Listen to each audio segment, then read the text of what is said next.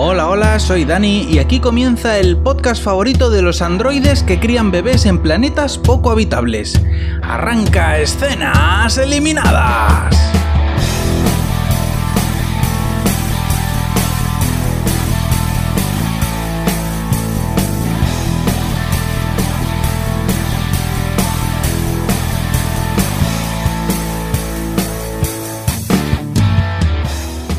Esta semana voy a contaros qué pasa en el piloto de Raised by Wolves, una serie de ciencia ficción de Ridley Scott que han estrenado en HBO Max hace unos días. La serie comienza con una nave que aterriza mal, aterriza mal en un planeta llamado Kepler. Kepler no sé qué. Y digo que aterriza mal porque hay un descampado grandísimo y ellos van a dar justo con un boquete que hay en el suelo y que se les queda la nave, vamos, se les queda eso colgandero al, filo del agujero.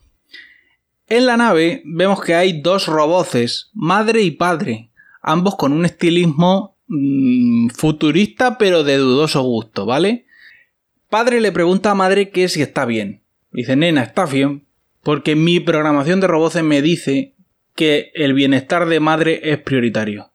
Y madre dice que sí, que está fenomenal, que está chachi piruleta, y además ella también afirma que el bienestar de padre es prioridad para ella, ¿eh?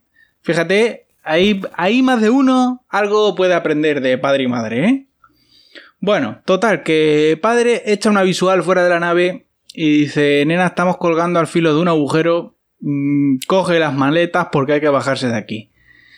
Y justo cuando salen de la nave, por una conveniencia que les venía bien a los guionistas, en ese momento se despeña la nave por el agujero y madre pues casi que se cae también, ¿no? Pero bueno, padre la agarra y como los dos tienen fuerza de robot, pues nada, sin problema. Eh, madre echa un vistazo al fondo del agujero y dice, bueno, no pasa nada, se ha quedado ahí a medio, a medio caer. Esto lo sacamos ya, si, eso luego, con nuestra fuerza de roce. Y nada, pues se ponen a dar vueltas por ahí, a reconocer un poco el terreno, ¿no? Este, este planeta. Este planeta inhóspito, porque no parece que haya mucha vegetación, ni mucha agua, ni mucha nada. Pero bueno, madre dice que ella afronta, afronta esto con optimismo. Yo lo veo fenomenal, padre, lo veo todo fenomenal. Y padre le cuenta un chiste sobre imanes, un chiste un poco lamentable, ¿no? Mm, no sé, es un poco humor de matemático, humor de, humor de físico, de estos que no tienen ni puta gracia, pero ellos se descojonan, pues un chiste de ese estilo.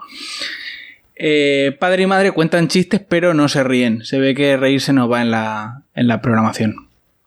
Y nada, pues se dan un garbeo por ahí y llegan a una zona con unos árboles alienígenas y dicen, bueno, pues aquí mismo podemos plantar el pino. Y madre arrumba una maleta que se convierte ella sola automáticamente en una especie de cabaña futurista. Entonces nada, pues entran los dos dentro de la cabaña y la madre se recuesta en una especie de tumbona y padre le dice, pichurri, ponte cómoda que te voy a polinizar. Y abre unas maletas de las que saca unos cables que le enchufa una especie de cables o de tubos en la barriga a madre y dice, bueno, pues esto ya está, mi misión aquí está cumplida, ha sido inseminada. Tú quédate ahí gestando que yo me voy a hacer bricolaje y cosas de hombres. Y entonces, pues nada, damos un salto de nueve meses y vemos que padre pues estaba ahí haciendo sus pinitos de bricolaje, estaba ahí haciendo bricomanía y en, un momento dado se va para la cabaña y dice, bueno, nena, yo creo que ya los bollitos han terminado de hornearse. Y vemos que madre sigue ahí recostada en la misma tumbona con, con seis tubos que le salen de la barriga y están conectados a seis cubetas en las que se han gestado seis bebés. Bueno, muy bien. Padre corta los tubos que hacen las veces de cordón umbilical y va sacando los bebés de las cubetas uno por uno. Unos bebés muy futuristas que no lloran al nacer. Y el último que saca de la cubeta no respira. Entonces padre dice que, bueno, hay que hacer papilla a este bebé y dárselo de comer a los otros bebés, porque aquí en esta casa no se tira nada. Pero madre dice, hombre, a ver un momento, padre, no seas insensible, dame un minuto, porque yo aquí mi programación llevo que tengo que ser empática, y dame un minuto, ¿no? Por favor, te lo pido. Mm, total, que madre coge al bebé que no respira en brazos le canta una nana y el bebé de pronto, oh milagro, se espabila y empieza a respirar.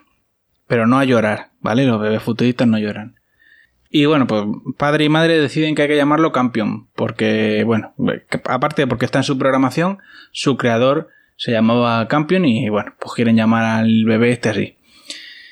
Y nada, pues ahí están, padre y madre con seis bebés que no lloran y que se parecen a Cuatro, el de Desafío Total.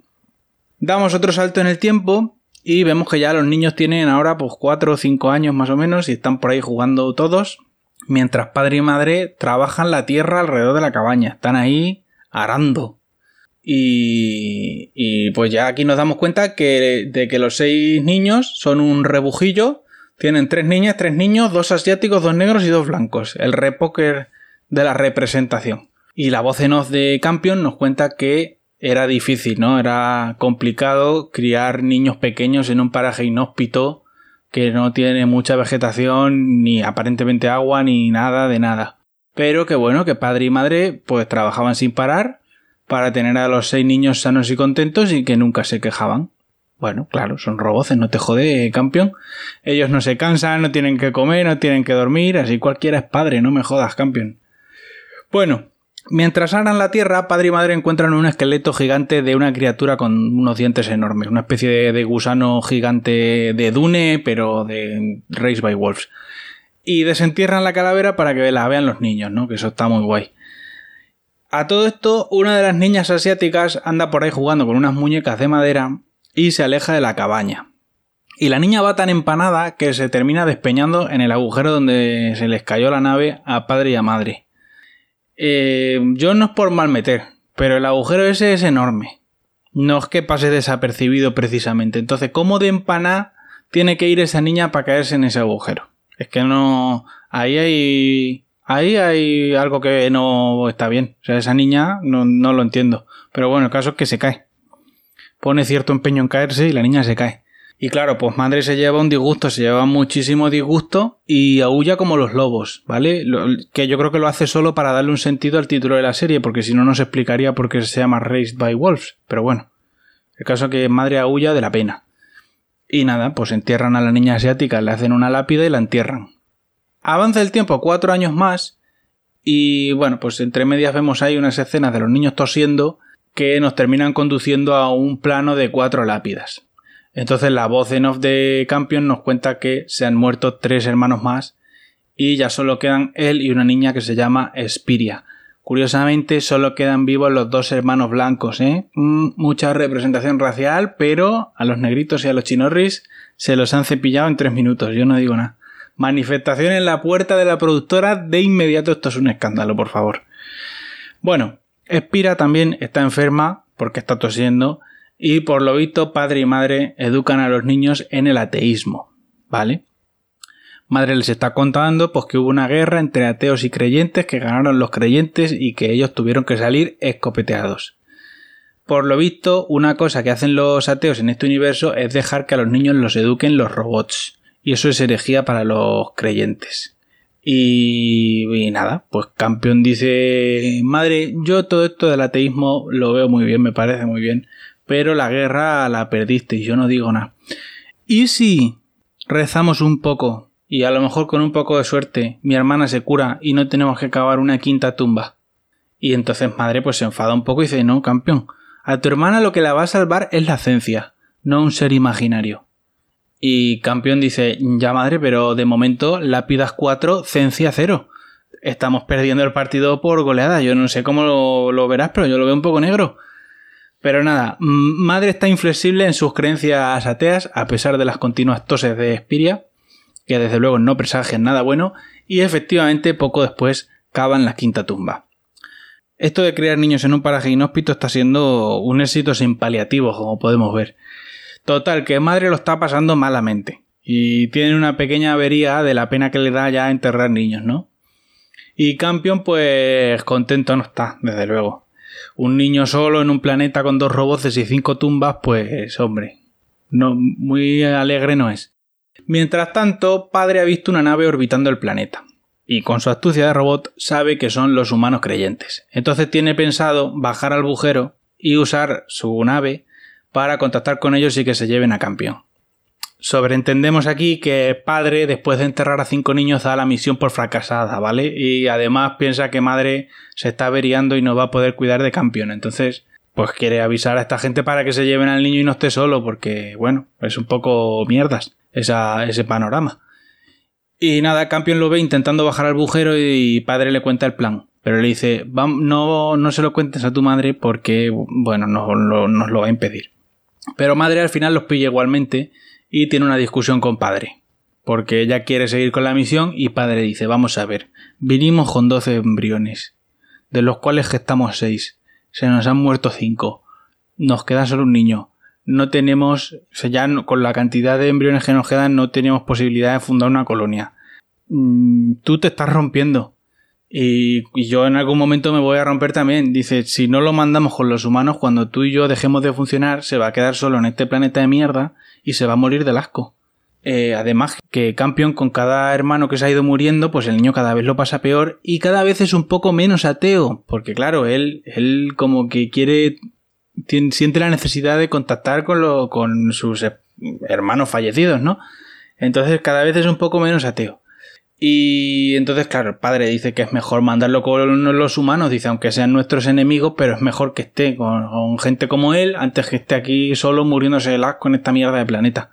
Y madre, pues bueno, se enfada. Madre se enfada y dice, esto no es lo que yo pensaba. Yo pensaba que tú y yo estábamos en sincronía, pero veo que, veo que no. Y me quiero divorciar. Total, que discuten y madre le pega a padre y de hecho lo mata. Vamos, lo mata, lo rompe. A la mañana siguiente le cuenta a Campion que padre se ha averiado y que está rotísimo. no tiene arreglo, Campion. Padre está fatal. Y está tan mal que lo ha tenido que tirar a un bujero porque sus células de energía se vuelven radioactivas cuando dejan de funcionar. Y Campion se la queda mirando así con cara como diciendo, ¿sí? ¿Seguro? A mí me parece que me estás metiendo una trolaca cabrona. Así que cuando madre se echa un rato a cargar las baterías, Campion coge una cuerda y baja hasta el fondo del bujero entra en la nave de padre y madre y se pone a tocar cosas al tuntún. Hasta que sin querer pone en marcha el motor de la nave y la nave se despeña más al fondo del agujero y explota. Pero Campion se salva porque sale de la nave antes de que caiga. Entre tanto, Madre está loquísima ya y se ha obsesionado con desenterrar el esqueleto completo del bicho que encontraron padre y ella años atrás. Cuando Campion vuelve a la cabaña se encuentra a Madre sin pilas tirada en medio del campo y como no la puede llevar de vuelta a la cabaña porque pesa mucho, porque es un robot, pues pasa la noche con ella al raso. A la mañana siguiente aparecen los humanos, los creyentes. Parece que Campion, tocando cosas al tuntún, eh, de todas maneras consiguió enviar un mensaje. Y Ragnar Lodbrok, del espacio, ha venido con sus muchachos a investigar. Y nada, pues madre se hace pasar por una humana y los dejan quedarse a cenar. Bueno, que al final se quedan también a dormir. Y cuando están a solas, Ragnar les dice a los demás que la mujer es un androide. Hombre, se le ve el plumero. Y los demás piensan que el niño es un profeta, porque por lo visto en sus creencias hay una historia sobre un profeta criado en un paraginóspito que no sé qué. Así que al final acuerdan que van a pagar a madre y a llevarse al niño. A la mañana siguiente, el androide de Ragnar, que lleva un androide con él, intenta destruir a madre, pero madre saca fuerza de flaqueza y gana la pelea. Después mata a los humanos que venían con Ragnar y a él lo deja inconsciente. Lo deja inconsciente porque, claro, no lo van a matar en el primer capítulo después de haber pagado el caché del actor. Total, que madre deja inconsciente a Ragnar y le roba la nave, y se va directa al arca que está orbitando el planeta. Aterriza y hace una escabechina porque empieza a matar a todo el mundo con un grito supersónico que tiene ella que revienta a los humanos. Y nada, pues va matando gente hasta que llega al puente y entonces programa la nave para que se estrelle contra el planeta. Y Campion, que está, se está entreteniendo en enterrar a los soldados muertos, ve caer la nave desde el espacio y cuando choca la ve explotar, ¿no? Y en ese momento también se despierta Ragnar, que estaba inconsciente, y, bueno, pues le sienta regular. Entre tanto, Madre vuelve al planeta con la navecilla que le robó a Ragnar y también con un puñado de niños que ha secuestrado. Por alguna razón, mientras estaba en el arca ha decidido que iba a coger a los niños y se los iba a llevar. Y Campion ahí tiene la revelación de que a lo mejor, a lo mejor, Madre está un poco como las maracas de Machín y que ya no es seguro estar con ella. Y con eso termina el piloto de Raised by Wolves y la verdad es que está mejor de lo que me esperaba porque, bueno, sospechaba mucho esta serie. Inicialmente pensé que se iban a recrear mucho con la parte de la crianza de los niños, pero la verdad es que se lo ventilan todo en el primer episodio y ya lo dejan en, un punto como para preparar una guerra entre los humanos que sobreviven a la caída del arca, que algunos parece ser que sobreviven por lo que hemos visto del tráiler, y Madre, que es un roboce superpoderoso psicótico que tiene un puñado de niños secuestrados. Habrá que ver a dónde tira a partir de ahora, pero la verdad es que el piloto, mm, el reto de la serie no sé cómo será, pero el piloto bien. El arranque por lo menos es alentador. Y hasta aquí el programa de esta semana.